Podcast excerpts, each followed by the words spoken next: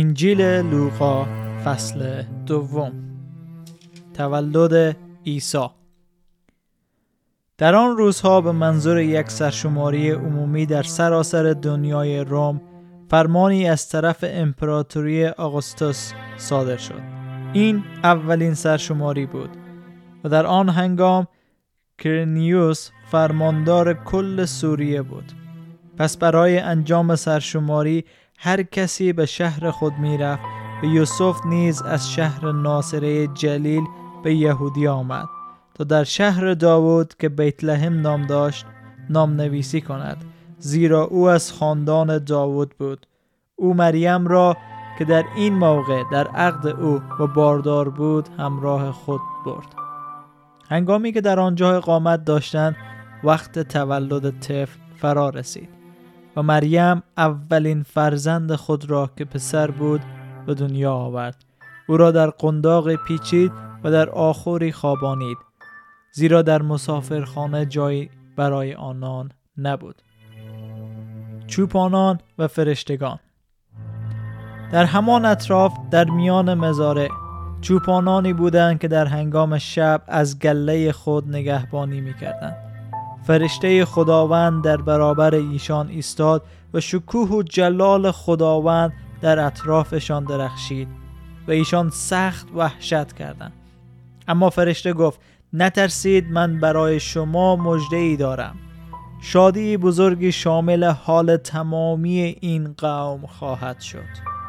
امروز در شهر داوود نجات دهنده ای برای شما به دنیا آمده که مسیح و خداوند است نشانی آن برای شما این است که نوزاد را در قنداقی پیچیده و در آخری خوابیده خواهی یافت ناگهان با آن فرشته فوجی بزرگ از سپاه آسمانی ظاهر شد که خدا را با حمد و سنا می سراییدن و می گفتن.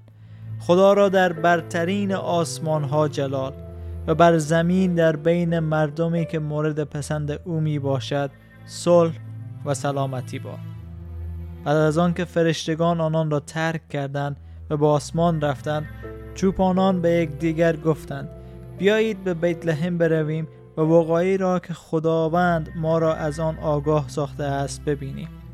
پس با شتاب رفتند و مریم و یوسف و آن کودک را در آخری خوابیده بود پیدا کردند. وقتی این کودک را دیدند آنچه را که درباره او با آنان گفته شده بود بیان کردند.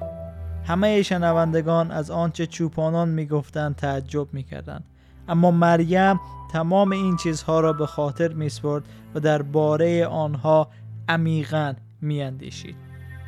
چوپانان برگشتند و به خاطر آنچه شنیده و دیده بودند خدا را حمد و سپاس می‌گفتند. زیرا آنچه به ایشان گفته شده بود اتفاق افتاده بود. نامگذاری عیسی. یک هفته بعد که وقت خدنه کودک فرا رسید او را عیسی نامیدند. همان نامی که فرشته قبل از قرار گرفتن او در رحم تعیین کرده بود. تقدیم عیسی در معبد بزرگ. پس از اینکه روزهای تطهیر را مطابق شریعت موسی پشت سر گذراندند کودک را به اورشلیم آوردند تا به خداوند تقدیم نمایند. چنانکه در شریعت خداوند نوشته است نخست زاده مذکر از آن خداوند شمرده می شود و نیز طبق آنچه در شریعت خداوند نوشته شده است قربانی تقدیم کنند. یعنی یک جفت کبوتر یا دو جوجه قمری. در اورشلیم مردی به نام شمعون زندگی می‌کرد که درستکار و پارسا بود و در انتظار سعادت اسرائیل به سر می برد و روح القدس بر او بود. از طرف روح القدس به او الهام رسیده بود که تا مسیح موعود خداوند را نبیند نخواهد مرد. او به هدایت روح به داخل معبد بزرگ آمد و هنگامی که والدین عیسی طفل را به داخل آوردند تا آنچه را که طبق شریعت مرسوم بود انجام دهند شمعون طفل در آغوش گرفت و خدا را حمد کنان گفت.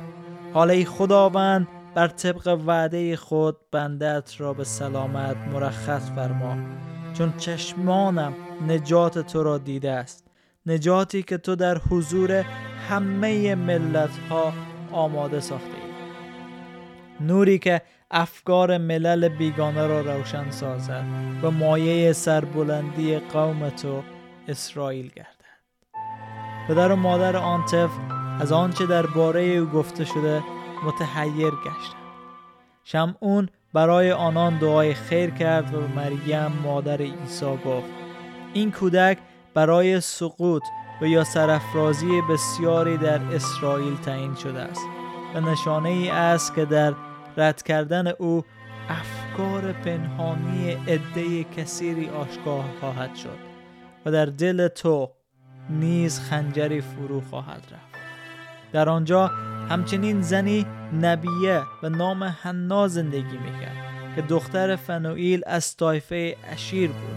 او زنی بود بسیار سال خورده که بعد از ازدواج مدت هفت سال با شوهر خود زندگی کرد و بعد از آن 84 سال بیوه مانده بود. او هرگز از معبد بزرگ خارج نمی‌شد بلکه شب و روز با دعا و روزه خدا را عبادت می‌کرد.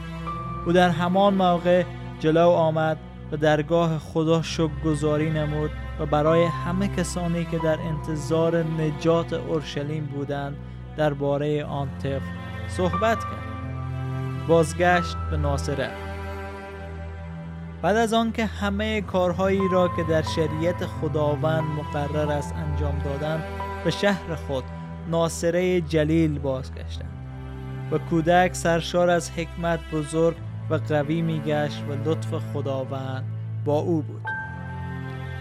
عیسی نوجوان در معبد بزرگ. والدین عیسی همه ساله برای عید فسح به اورشلیم می وقتی او به دوازده سالگی رسید آنها طبق معمول برای آن عید به آنجا رفتند.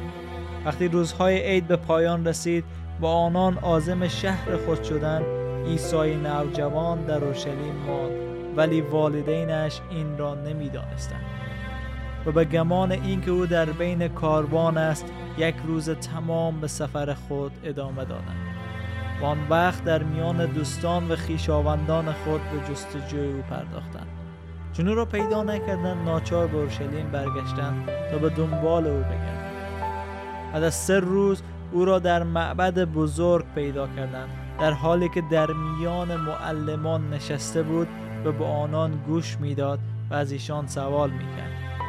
همه شنوندگان از هوش او و از پاسخهایی که می‌داد در حیرت بودند. والدین عیسی از دیدن او تعجب کردند و مادرش به او گفت پسرم چرا با ما چنین کردی؟ من و پدرت با نگرانی زیاد دنبال تو میگشتیم. او گفت برای چه دنبال من میگشتید؟ مگر نمی‌دانستید که من موظف هستم در خانه پدرم باشم؟ اما آنان نفهمیدند که مقصود او چیست. عیسی با ایشان به ناصره بازگشت و موتی آنان بود. مادرش همه این چیزها را در دل خود نگه می داشت عیسی در حکمت و قامت رشد می کرد و مورد پسند خدا و مردم. در فصل دوم ما دو نکته جالب داریم که لوقا در رو ذکر می‌کنه که مریم همیشه همواره هر آن چیزی که به عیسی اتفاق میافتاد چی می‌کرد؟ در ذهن خود مسپرد و در مورد از او فکر می‌کرد. و دوم ای که عیسی مسیح از طفلیت درک کرده بود که پدرش کی هسته. به خاطر ازی در معبد بزرگ میگه در خانه پدرم. نمیگه پدر ما بلکه پدرم. و ای بود خبر خوشی که داده شد به همه مردم ملل که در شهر داوود نجات دهنده برای شما بدون و این نجات دهنده آمده تا همه را نجات بده. در فیض برکت و سلامتی خداوند باشه